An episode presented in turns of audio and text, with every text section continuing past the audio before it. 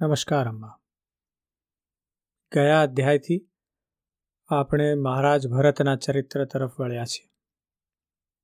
અને આપણે સાંભળ્યું કે મહારાજ ભરત એક આદર્શ રાજા છે અને એ આદર્શ રાજાએ પોતાની રીતે ખૂબ જ ધર્મપરાયણ રહીને પોતાની શક્તિ અનુરૂપ રાજ્ય વહન કર્યું. અને ત્યારબાદ એ હવે પોતાના પુત્રોને રાજ્ય સોંપી અને ગૃહસ્થાશ્રમને છોડી અને વાનપ્રસ્થાશ્રમ તરફ નીકળી ચૂક્યા છે. એમણે પુલહાશ્રમમાં જઈ અને પોતાના વાનપ્રસ્થાશ્રમનો પ્રારંભ કર્યો છે. ત્યાં એ ભગવાનની નિત્ય પૂજા કરે છે. અને ભગવાનમય એટલા થઈ ગયા છે કે ખોવાઈ જાય છે કમ્પ્લીટલી આજના અધ્યાયમાં આપણે ભગવાનની ભક્તિ કરતાં કરતાં ભરતજીને કેવી રીતે મોહ થયો અને એના લીધે એમના બીજા કયા કયા જન્મ થયા એની વાત કરવી છે. શ્રી સુખદેવજી કહે છે પરક્ષિતજીને કે એકવાર ભરતજી ગંડકી નદીમાં સ્નાન કરીને નિત્ય નૈમિતિક તથા શૌચ વગેરે અન્ય આવશ્યક કર્મોમાંથી પરવારીને પ્રણવ એટલે કે ઓમકારનો જપ કરતા કરતા ત્રણ મુહૂર્ત સુધી નદીના જળ પ્રવાહ પાસે બેસી રહ્યા. હે રાજન, એ જ સમયે એક હરણી તરસથી વ્યાકુળ થઈને પાણી પીવા માટે એકલી જ તે નદી કિનારે આવી. હજી તો તે પાણી પી રહી હતી. ત્યાં જ ગરજતા સિંહની જગતને ભય પમાડતી ત્રાડ સંભળાય. હરણની જાત તો સ્વભાવે જ ડરપોક હોય છે. તે હરણી પહેલાંથી જ ચકિત થઈને ચારે બાજુ જોતી રહેતી હતી.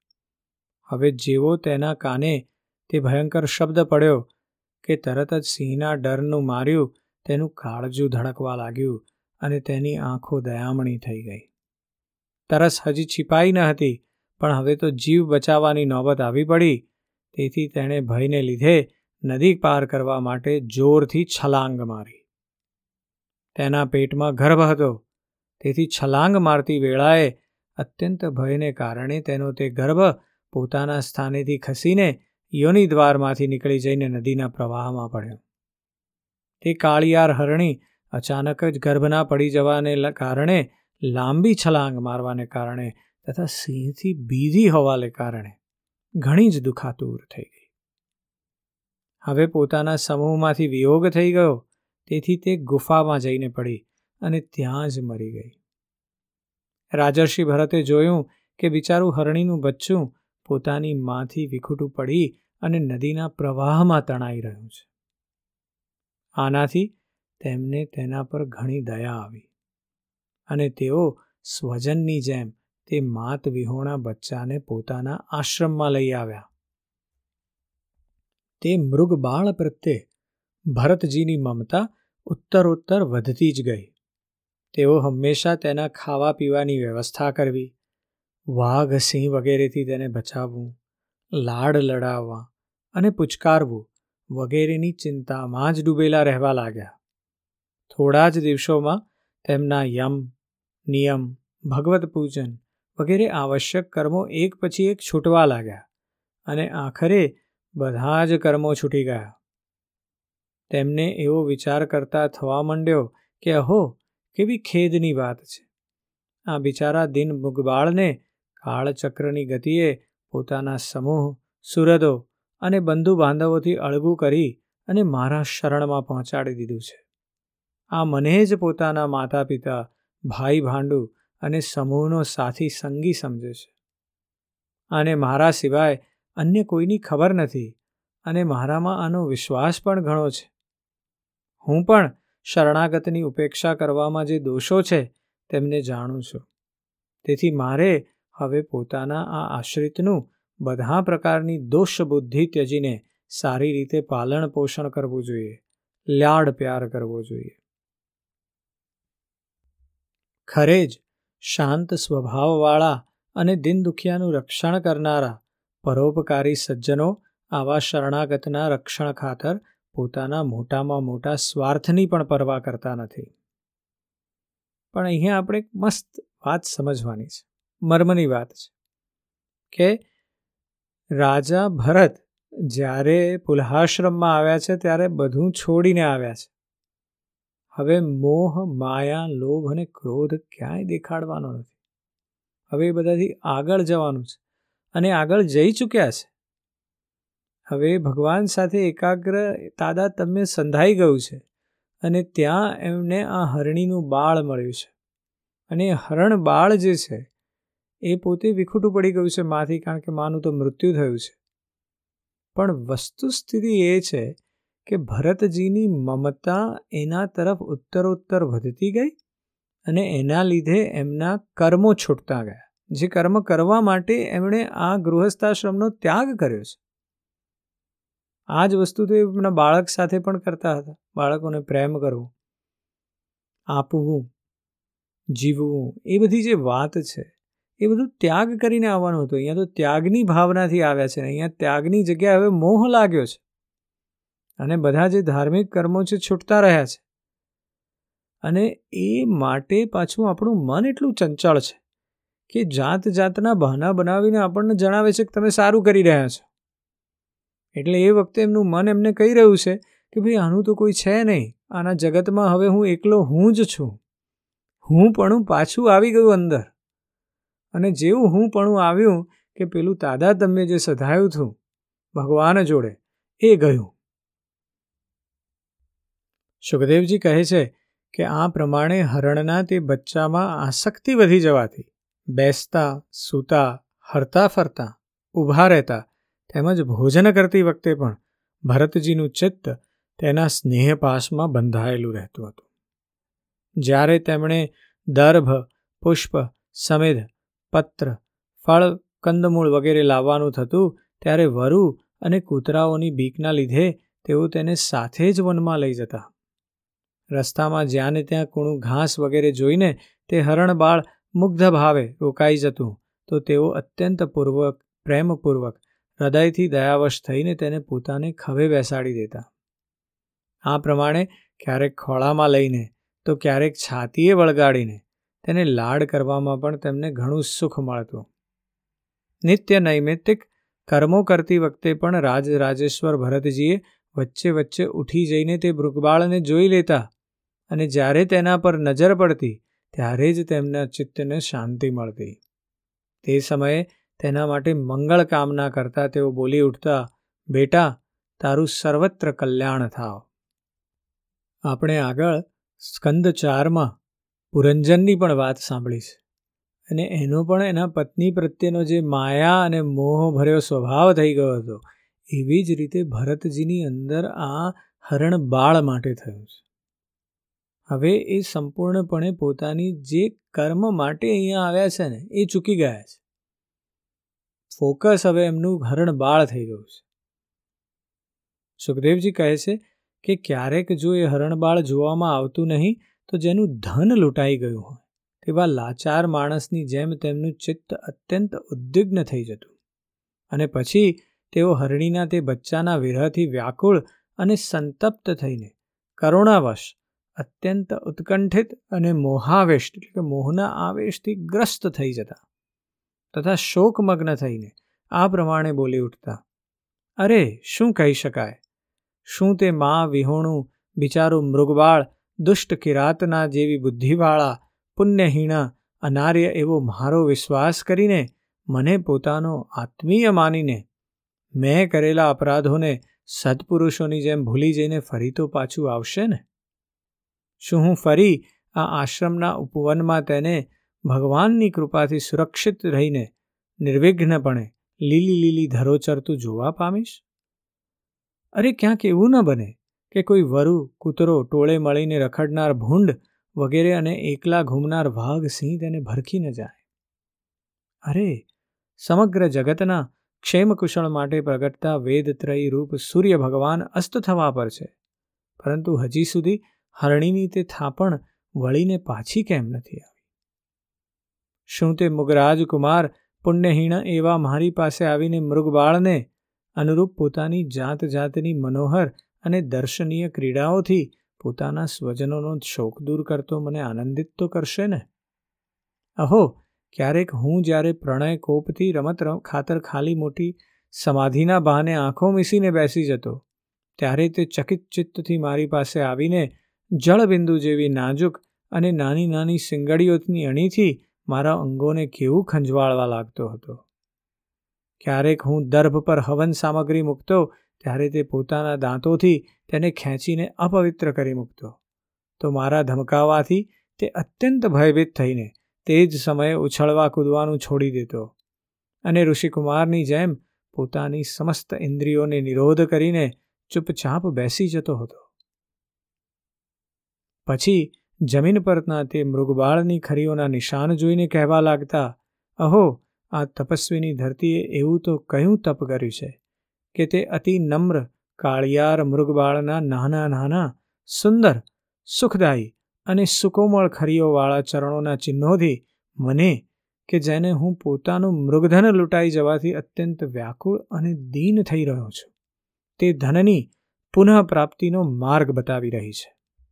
અને તે પોતે પોતાના શરીરને પણ સર્વત્ર તે પદચિહ્નોથી વિભૂષિત કરીને સ્વર્ગ અને અપવર્ગના ઈચ્છુક બ્રાહ્મણો માટે યજ્ઞ સ્થળ બનાવી રહી છે. આમ ભરત ખૂબ મોહિત થઈ ગયા છે મૃગબાળ પ્રત્યે.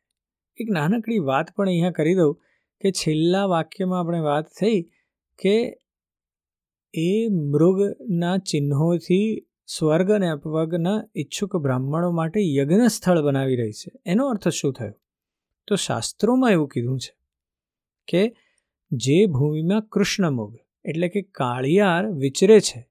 તે અત્યંત પવિત્ર અને યજ્ઞના અનુષ્ઠાન માટે યોગ્ય છે. અને એટલા માટે એ કાળિયારનું બાળક ત્યાં એમના યજ્ઞભૂમિની આસપાસ વચરી રહ્યું છે, એ વિચારવાથી એ યજ્ઞ સ્થળ બનાવી રહ્યું છે. ભાઈ આપણે એ બધું જાણીએ છીએ, પણ એની સામે એ યાદ રાખવું રહ્યું કે રાજા ભરત સંપૂર્ણપણે મોહિત થઈ ગયા છે. જે મોહ છોડીને આવવાનું હતું એ પાછો લાગી ગયો છે. અને હવે પાછો લાગી ગયો છે એ એમાંથી કેવી રીતે નીકળવાનું? મહારાજ ભરત જે બધું છોડીને આવે છે એને આ થઈ રહ્યું છે. એટલે મોહ કેટલો ઇઝીલી આપણને લાગી શકે છે. બહુ જલ્દીથી લાગી જાય. એક ક્ષણ લાગે અને એમાં લાગી જાય ને એમાં આપણે પછી ઊંડા ને ઊંડા ઉતરતા જઈએ એટલે ભગવત ભક્તિથી દૂર દૂર દૂર જતા જઈએ. સુખદેવજી કહે છે કે ચંદ્રમામાં મૃગના જેવું કાળું ચિહ્ન જોઈને તેને પોતાનો જ મૃગ માનીને કહેવા લાગતા. ભરતજી કહેતા કે, અહો, જેની માતા સિંહના ભયથી મરી ગઈ હતી, તે જ મૃગ શિશુ આજે પોતાના આશ્રમથી પણ વિખૂટું પડી ગયું છે. તેથી તેને અનાથ જોઈને શું આ દિનવત્સલ ભગવાન નક્ષત્રનાથ એટલે કે ચંદ્રમા દયાથી પ્રેરાઈને તેનું રક્ષણ કરી રહ્યા છે? અને પછી ચંદ્રમાના શીતળ કિરણોથી આહ્લાદિત થઈને કહેવા લાગતા કે પછી પોતાના પુત્રોના વિયોગરૂપી દાવાનળથી, વિષમ જ્વાળાથી હૃદય કમળ દાઝી જવાને કારણે મેં એક મૃગબાળાનો સહારો લીધો હતો.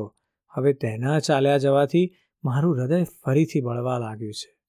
તેથી શું આ સુધાનાથ ચંદ્રના, પોતાના શીતળ શાંત સ્નેહસભર અને વદન સલીલ રૂપી અમૃતમય કિરણો વડે મને શાંત કરી રહ્યા છે? સુખદેવજી કહે છે કે, હે રાજન આ પ્રમાણે જેમના પૂરા થવાનું સર્વથા અસંભવ હતું, તે વિવિધ મનોરથોથી ભરતનું ચિત્ત વ્યાકુળ રહેવા લાગ્યું.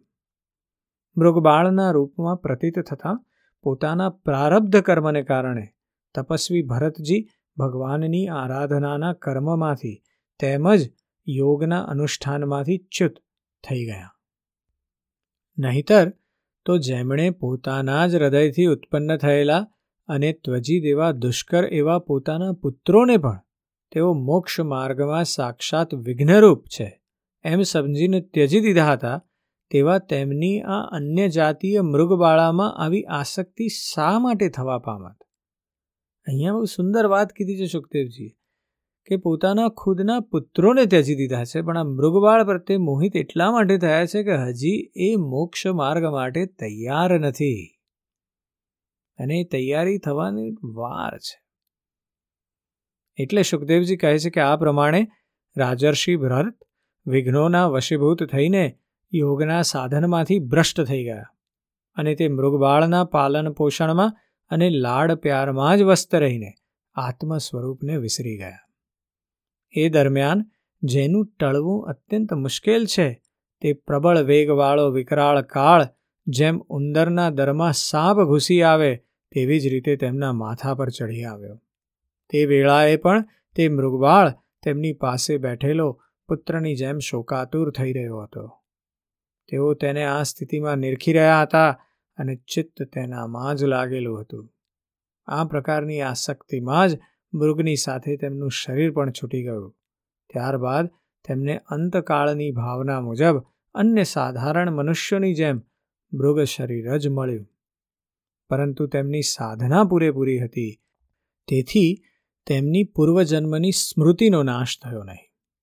તે યોનિમાં પણ પૂર્વજન્મની ભગવાનની આરાધનાના પ્રભાવથી પોતાના મૃગરૂપ થવાનું કારણ જાણીને તેઓ ઘણો જ પશ્ચાતાપ કરતા કહેવા લાગ્યા, અહો, ઘણા ખેદની વાત છે કે હું સંયમશીલ મહાનુભાવોના માર્ગમાંથી પતિત થઈ ગયો.